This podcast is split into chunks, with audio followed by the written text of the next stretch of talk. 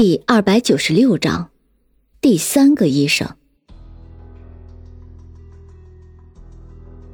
说着，安嘉林指着身后的窗户说道：“从这里翻出去，外面防盗窗有门可以打开，旁边就是水管，顺着水管溜下去，你应该没有问题吧？”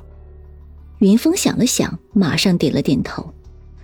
安嘉林看了看身后，又说道：“你最多只有三分钟的时间。”说着，只见安嘉林站了起来，然后将桌上的资料拿起来交给云峰，大步走到客厅的大门前。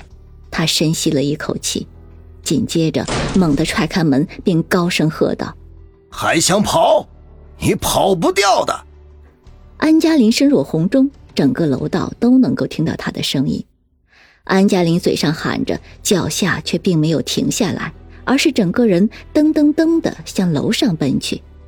他故意落脚很重，发出了咚咚的声音。云峰明白，安嘉林这是故意发出动静给楼下的警察看的，这样警察就会被他吸引到楼上去。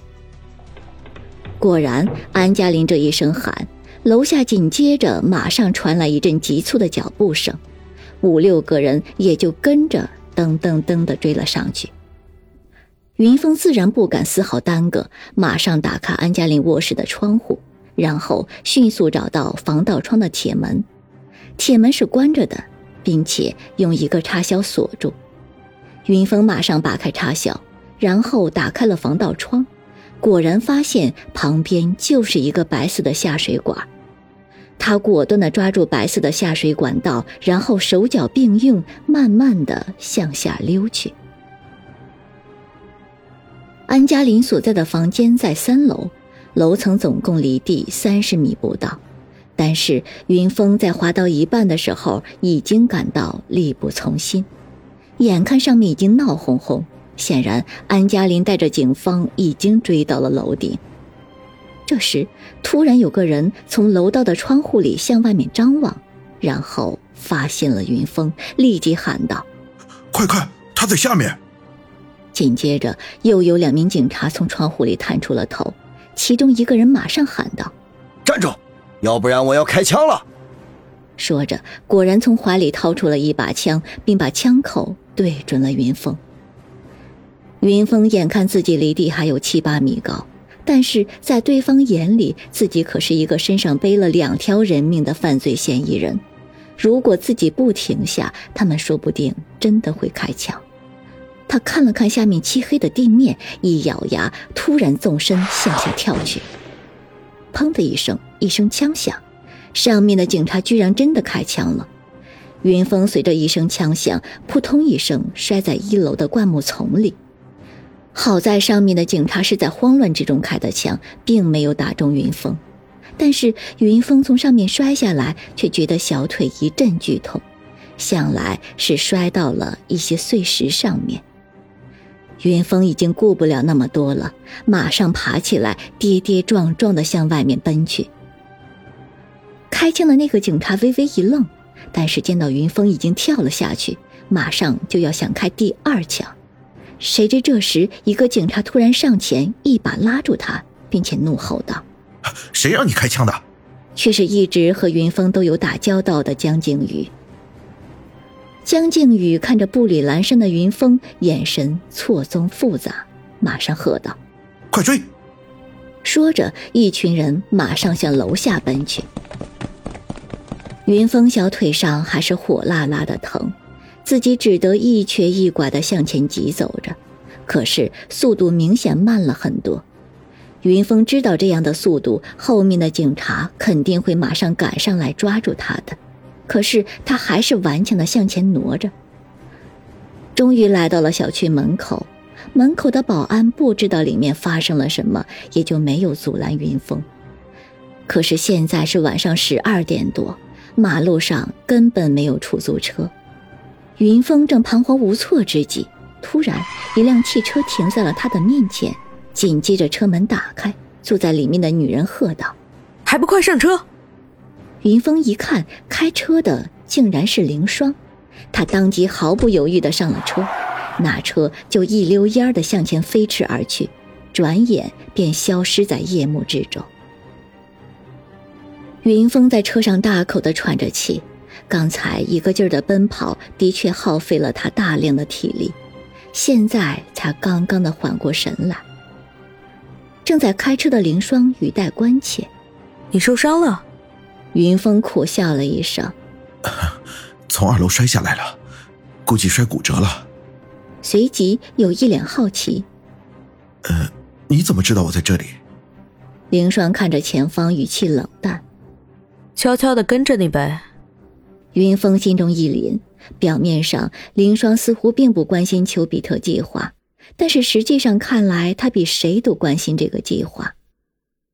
车子很快便驶进了凌霜的小区，凌霜马上下车，并扶着云峰走回自己的住所。离开停车场的时候，云峰盯着凌霜的车，不无担心地说道：“你的车牌会不会被小区的监控拍到？”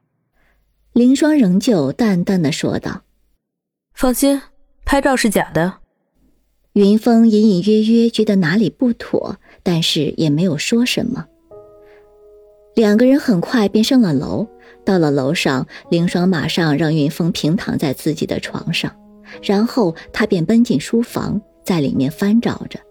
不知道是因为太焦急的原因，凌霜连灯都没有打开，而是用手机的手电筒照明。不过很快他便提着一个大的药箱进来了。药箱打开，里面居然摆满了各种药品。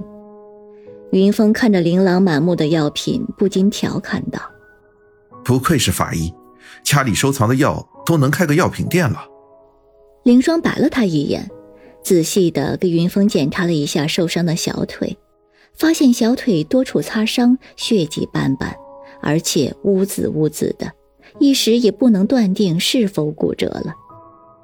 他马上拿来湿毛巾给云峰擦拭了小腿，又用酒精棉给他消了毒。云峰看着他小心翼翼的样子，不禁感动道：“凌霜，你温柔起来还很有女人味的嘛，果然认真的女孩都很漂亮。”这时凌霜已经基本将云峰受伤的腿处理完毕，本来他是捧着那个腿的，这个时候却突然双手一松，云峰受伤的腿就砰的一声摔在床上。虽然床上被褥很柔软，但是云峰还是忍不住哎呦地叫了出来，并生气地说道：“哎呦，喂，刚夸完你温柔，你怎么就对我这么粗暴了？”凌霜淡淡地说道：“哦，我习惯了，我忘了你还是个活人。”言外之意显然以为云峰是一个尸体。你你竟然把我当做一个尸体来处理的？”云峰愤愤不平道。凌霜这时从药品箱里拿出了一柄剪刀，在面前摆了摆：“信不信我真的让你变成一具尸体？”云峰顿时识趣地闭上了嘴，而凌霜紧接着又拿出纱布，开始帮云峰包扎，边忙活边说道：“算你运气好，只是受了点轻伤，没有骨折。”云峰稍微松了一口气，如果真的骨折了，那就麻烦了。凌霜这时又问道：“你带回来的资料看了吗？上面说了什么？”云峰这才想起来，自己从安嘉林那里带来的资料还没有看。谁知这时手机突然叮的一声，又收到了一条短信。云峰马上打开短信，整个人顿时愣在那里，仿佛被人施了法定住一样。“怎么了？”云峰仍旧纹丝不动，只是睁大了自己的眼睛，盯着手机上面的短信内容。“是时候告诉你了，丘比特计划的第三个医生的名字叫做林海。”